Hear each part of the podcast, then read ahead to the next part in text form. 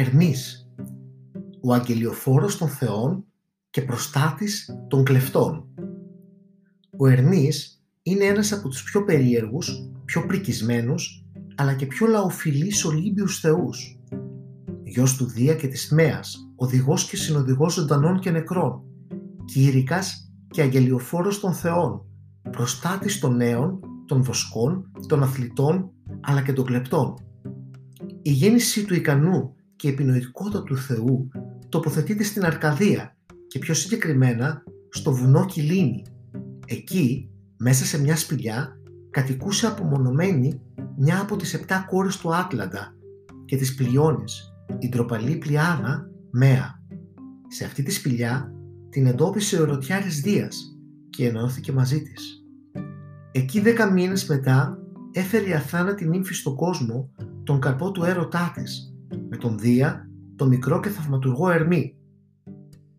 Από την πρώτη κιόλας μέρα της γέννησής του, ο Ερμής άρχισε να μεγαλουργεί. Εκμεταλλευόμενος στην απουσία της μητέρας του, πηδά από την κούνια του και βγαίνει από τη σπηλιά για να παίξει. Στην έξοδό του σκοντάφτησε μια χελώνα. Εντυπωσιασμένος από το μικρό ζωάκι, το παίρνει, το αναποδογυρίζει, του αδειάζει το κέλυφος και με ένα τεντωμένο δέρμα βοδιού του καλύπτει το απάνω και ανοιχτό μέρος του οστράκου. Πάνω σε δύο καλά προσαρμοσμένα στο όστρακο καλάμια στερώνει επτά από προβατήσια έντερα επτά χορδές και κατασκευάζει ένα θαυμάσιο μουσικό όργανο. Ο μικρός Ερμής δεν μένει άπραγος απέναντι στην εκπληκτική του αυτή επινόηση. Παίρνει ένα ξυλάκι και αυτοσχεδιάζοντας αρχίσει να τραγουδά τους έρωτες του πατέρα του και της μητέρας του. Η καινούργια του όμως αυτή ενασχόληση γρήγορα σταματά να τον γεμίζει. Κουρασμένος και με έντονο το αίσθημα της πείνας, ο Ερνής προσπαθεί να σκαρφιστεί τρόπους που θα του γεμίζουν το άδειο του στομάχι.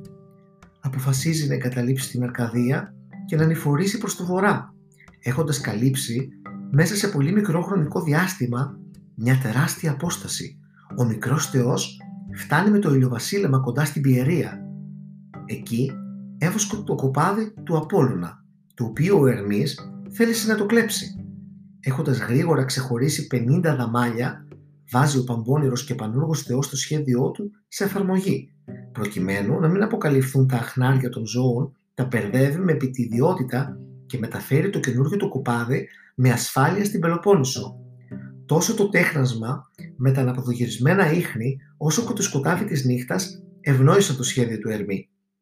Κατηφορίζοντας προς τα νότια, κοντά στη Βιωτία, έτυχε ο μικρός θεός να γίνει αντιληπτός από ένα γέροντα την ώρα που καλλιεργούσε το αμπέλι του.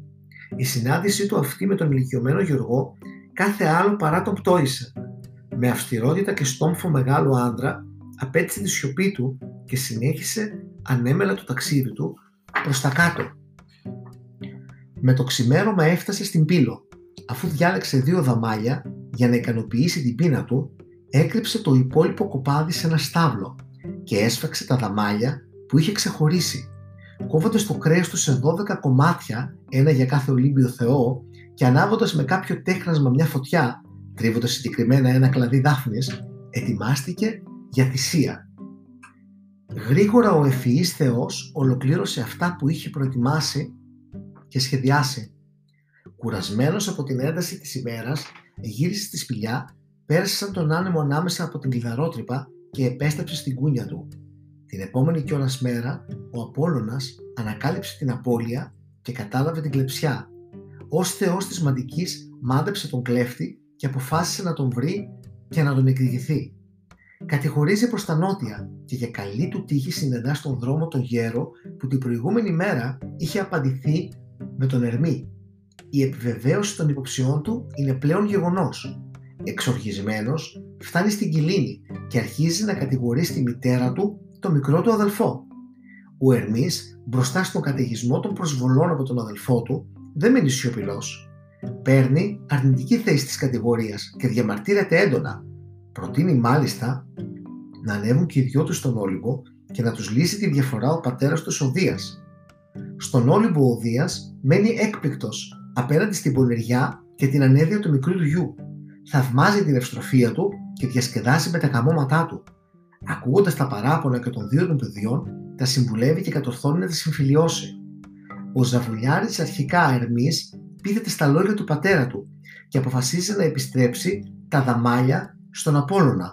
Επιπλέον, για να τον γαλινέψει, του παίζει με τη λύρα του αυτοσχέδια μουσική. Ο Απόλλωνας ενθουσιάζεται με την εφεύρεση του αδελφού του και μαγεμένος του ζητά ως δώρο. Ο Ερμής δεν του την αρνείται. Χαρίζει στον αδελφό του τη λύρα, αλλά του ζητά σαν αντάλλαγμα το κοπάδι με τα δαμάλια που του είχε ήδη κλέψει. Ο Απόλλωνας δέχεται ευχαρίστως την πρόταση του Ερμή και σε ένδειξη ευγνωμοσύνης του χαρίζει το κοπάδι, έπειτα το ραβδί του πλούτου και της ευτυχίας και τέλος το προνόμιο της διαψήφων μαντίας που μέχρι τότε το κατήχαν οι θρίες, τρεις φτερωτές παρθένας. Η διαμάχη των δύο αδελφών καταλήγει αίσια με τη δέσμευσή τους για αιώνια υποστήριξη, αγάπη και φιλία. Ο δόλιος και εύστοχος Ερμής γρήγορα κερδίζει την έννοια και των υπόλοιπων θεών. Πρώτος από όλους, ο Δίας, τον ορίζει κύρακα και διαπραγματευτή του, εμπιστευόμενος στην εξυπνάδα του και την πονηριά του, προσφέροντας του συνάμα του Κυρίκιο. Τον πέτασο, τα του σανδάλια, του αναθέτει εμπιστευτικές και κέρια σημασίας αποστολές. Ο Ερμής, πετώντας πάνω από στεριές και θάλασσες, από τη μία μεταφέρει τις βουλήσεις του και από την άλλη του αναγγέλει ειδήσει και περιστατικά. Σαν ακούραστος δρομέας και σαν γρήγορος αγγελιοφόρος, προθυμοποιείται πάντα να προσφέρει τις υπηρεσίες του μεταφέροντας κυρίως επιθυμίες Θεών. Ο Άδη, όπως και ο Δίας, σύντομα αντιλαμβάνεται τις ικανότητές του. Το προσλαμβάνει στο βασίλειό του και του αναθέτει το κάλεσμα και τη μεταφορά των νεκρών στη νέα τους κατοικία. Ο Ερμής με τις δικαιοδοσίες που του προσφέρει ο Άδη γίνεται ο μοναδικός Θεός που διασκίζει και δρά σε τρεις κόσμους. Σε αυτό του ουρανού, σε αυτό της γης και σε αυτό του κάτω κόσμου. Στα περισσότερα μυθολογικά θέματα και περιστατικά, ο Ερμής παίρνει μέρος με τις τρεις πιο βαστικές του ιδιότητες. Αυτή του αγγελιοφόρου, αυτή του ψυχοπομπού και αυτή του συνοδού και προστάτη. Πολλοί είναι οι μύθοι που πιστοποιούν την ικανότητα, την επιτιδιότητά του και την τεράστια δύναμη και προσφορά του. Κατά τη γιγαντομαχία, φορώντας τη σκούφια που τον έκανε όρατο, σκοτώνει τον υπόλοιπο. Την ίδια περίοδο βοηθά το Δία στη σύγκρουσή του με τον Τυφοέα. Αφού κατορθώνει να τον εξοντώσει, του αποσπά τα κλεμμένα νεύρα του πατέρα του και τα επανοθετεί στις σωστές του στα πόδια και στα χέρια θέσεις. Την πανέμορφη ιό που η Ήρα την είχε μεταμορφώσει σε δαμάλα. Ο Ερμής και μετά από εντολή του πατέρα του κατορθώνει να την κλέψει αφού πρώτα έχει πετύχει να κοιμήσει με το παραπλανητικό του παίξιμο του αυλού τον φύλακα της Άργο. Στη συνέχεια έχει καταφέρει να τον τυφλώσει και τέλος να του κόψει το κεφάλι. Τον Άρη, που για περίπου ένα χρόνο βρισκόταν φυλακισμένος από τους δίδυμους γίγαντες Αλουάδες μέσα σε ένα χάλκινο καζάνι.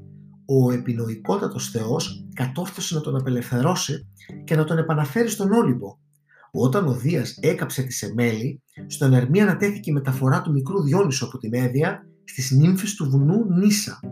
Ο Απόλλωνας, στα χέρια του Ερμή, εμπιστεύτηκε το μικρό Ασκληπιό, παιδί της άπιστης ερωμένης του Κορονίδας. Ο εγκατελειμμένη στον βράχο της Ακρόπολης από τη μητέρα του Κρέουσα, Ιωνας, από τον Ερμή μεταφέρθηκε στο μαντίο των Δελφών για να βρίσκεται κοντά στον πατέρα του Απόλλωνα. Η μεταφορά επίσης του Φρίξου και της Έλλης πάνω στο Αιγαίο γίνεται πάλι χάρη στον Ερμή και στο χρυσό κρυάρι που αυτός είχε χαρίσει στην Εφέλη. Ο Οδυσσέας την περίοδο που βρίσκεται στο νησί της Κύρκης δέχεται και αυτός τη βοήθεια του Ερμή. Ο νεαρός θεός, μεταμορφωμένος, του αποκαλύπτει τα σχέδια της μάγισσας και του χαρίζει το αντίδοτο της μαγείας της. Για άλλη μια φορά, στο νησί της Καλυψός τώρα, ο Ερμής επιχειρεί να σώσει πάλι τον Οδυσσέα. Με παρακίνηση του Δία, επεμβαίνει και γνωστοποιεί στην Καλυψό τη σχετική τύχη του Οδυσσέα με απόφαση των Θεών. Ο Περσέας, όπως και οι άλλοι υπόλοιποι ήρωες, δέχεται επίσης τη συμπαράσταση του Ερμή. Δεσμευμένος να αποκτήσει το κεφάλι της Γοργός και απελπισμένος από τον τεράστιο άθλο που έχει να αναλάβει, απευθύνεται στον Ερμή. Ο Θεός, χαρίζοντάς του ένα διαμαντένιο δρεπάνι, τον βοηθά να εξοντώσει τη μέδουσα και να της κόψει το κεφάλι. Στα περιστατικά που προηγούνται, συμβαδίζουν και ακολουθούν με τον Τροϊκό πόλεμο, ο Ερμής παίζει επίσης ένα πολύ σημαντικό ρόλο. Αρχικά ο Ερμής ήταν αυτός που οδήγησε τις τρεις θεές στο όρο Σίδη για να επιλέξει ο Πάρες την ομορφότερη. Στη συνέχεια, ο Ερμής ήταν πάλι αυτός που έκλεψε την πραγματική Ελένη και την έκρυψε στην Αίγυπτο. Ο Ερμής επίσης ήταν εκείνος που στάθηκε από τους θεούς στον Πάρη και τον ενημέρωσε για τις αποφάσεις του. Κατά τη διάρκεια του Τροϊκού πολέμου, ο ίδιος προτάθηκε από τους θεούς να κλέψει το κακοποιημένο από τον Αχιλέα σώμα του Έκτορα.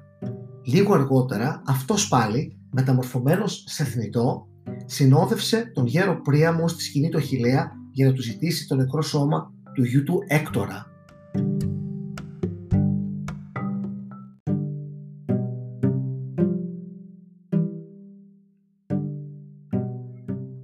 Τέλος, με τη λήξη του Τροϊκού πολέμου, ο Ερμής πάλι κατέβηκε στις Μικίνες για να προειδοποιήσει τον Αίγιστο για αυτά που έμελε να πάθει εάν αποφάσισε το γάμο του με την Κλητεμίστρα. Η δράση του Ερμής στον κάτω κόσμο και με την ιδιότητα του Μεσάζοντα και Σωτήρα δεν είναι υποδεέστερη αυτή του αγγελιοφόρου. Την, εκλή, την νεκρή Αλκμίνη, τη μητέρα του Ηρακλή, ο Ερμής την έκλεψε και την οδήγησε στο νησί των Μακάρων. Τον Ηρακλή που ήθελε να ανεβάσει τον κέδερο στη γη, ο Ερμής πάλι του βοήθησε. Την Περσεφόνη, την κόρη της Δήμητρας, που ο Θεός του κάτω κόσμου την είχε αρπάξει, ο Ερμής πάλι την ξανάφερε στον απάνω κόσμο, αφού πρώτα έπεισε τον Άδη να την αφήσει. Τις ψυχές των νηστήρων της Πινελόπης που κοίτονταν στο παλάτι του Οδυσσέα, ο Ερμής τις κάλεσε με το ραβδί του έξω και τις οδήγησε στον κάτω κόσμο. Οι μύθοι γύρω από τη ζωή και τη δράση του Ερμή, όπως και τα περιστατικά στα οποία συμμετείχε, συγκλίνουν ως προς τη σκιαγράφηση ενός ενιαίου χαρακτήρα. Το εύρος και ο πλούτος των στοιχείων που η προσωπικότητά του παρουσιάζει, πολλές φορές τον προσγειώνει και τον υποβιβάζει, τον κάνει με άλλα λόγια να ενσαρκώνει αρετές και ελαττώματα άντρα θνητού. Πονηρός και έξυπνος, εύστροφος και πανούργος, επινοητικός και δόλιος, ονειροπαρμένος κλέφτης και κόλακας, ενεργητικός και αικίνητος είναι μερικά από τα βασικότερα χαρακτηριστικά του. Πέρα από τις υπεύθυνες και σοβαρές υπηρεσίες και αποστολές που πρόσφερε, ο νόθος γιος του Δία ήταν και αδιάρθω, αδιάρθωτος φαρσέρ. Κάποτε, για να διασκεδάσει, είχε αρπάξει τα ρούχα της μητέρας του και κάποιων άλλων νυμφών την ώρα που έκαναν το λουτρό τους. Επίσης, πολύ παλιά είχε κατορθώσει να ξεγελάσει την Ήρα, κάνοντάς την να θυλάσει τον άλλον νόθο γιο του Δία, τον Ηρακλή. Στον Ερμή, οι αρχαίοι Έλληνες είχαν αποδώσει πάρα πολλές επινοήσεις. Σε αυτόν είχαν αποδώσει την ανακάλυψη της φωτιάς, την κατασκευή της πρώτης λύρας, του αυλού και του σουβραβλιού. Για τους Έλληνες της αρχαίας Ελλάδας, ο Ερμής ήταν ο θεός του λόγου, της ευγλωτίας, ο εφευρέτης των γραμμάτων και των αριθμών. Αυτός εξάλλου ήταν εκείνος που είχε δώσει στην πρώτη γυναίκα, την Πανδώρα, ανθρώπινη φωνή και την είχε κάνει να μιλά με λόγια ψεύτικα, δόλια και κακά. Ω γιος, μια από τις πλειάδες, ο Ερμής, συνδέονταν επίσης με την αστρονομία, ενώ θεωρούταν ο εμπνευστής των μέτρων και των σταθμών και κατά αναλογία προστάτης του εμπορίου. Ω ιδεώδης δρομέας, ο Ερμής, μαζί με τον Έρωτα και τον Ηρακλή, χαρακτηρίζονταν ως θεοί της αθλούμενης νεολαίας των γυμνασιών και των παλαιστρών. Από το περιστατικό αρχικά της κλοπής και στη συνέχεια της εκτροφής και περιποίησης των 50 δαμαλιών του Απόλλωνα, ο γιος του Δία συνδέθηκε με τη διολιότητα, την καπηλεία και την κτηνοτροφία και θεωρήθηκε προστάτης των κλεφτών και των βοσκών. Ο Ερμής ήταν θεός ερωτιάρης και αρκετά ζωηρός. Πολλές γυναίκες τόσο θεές όσο και θνητές ικανοποίησαν τις ερωτικές του επιθυμίες και του χάρισαν πολλά παιδιά. Από την ένωσή του με την ύμφη Δριόπη γεννήθηκε ο τραγωπόδαρος γιος του Πάνας, ενώ από κάποια άλλη νύμφη απέκτησε τον Δάφνη, Επίσης, είχε γιο τον Αυτόλικο από την ένωσή του με τη Χιόνη ή τη Φιλονίδα και τον Μύρτιλο από την Κλειμένη ή την Φαέθουσα. Από την Ακαλία, κόρη του Μίνωα, απόκτησε τον Κίδωνα και από την Αλκνιδάμια τον Βούνο. Είχε γιους, τον Αρπάλικο, στον οποίο είχε μάλιστα διδάξει την τέχνη του κλεψίματος και τον Άβδηρο. Με την Άγλαρο, κόρη του Κέκροπα, είχε αποκτήσει τον Κύρικα, ενώ επίσης είχε ενωθεί και με την Απιμοσύνη. Τέλος, ήταν πάντα ερωτευμένος με την Αφροδίτη. Το είχε μάλιστα εκμυστηρευτεί στον ύφεστο όταν την είχε πιάσει στο κρεβάτι με τον Άρη, αλλά ποτέ δεν την απέκτησε.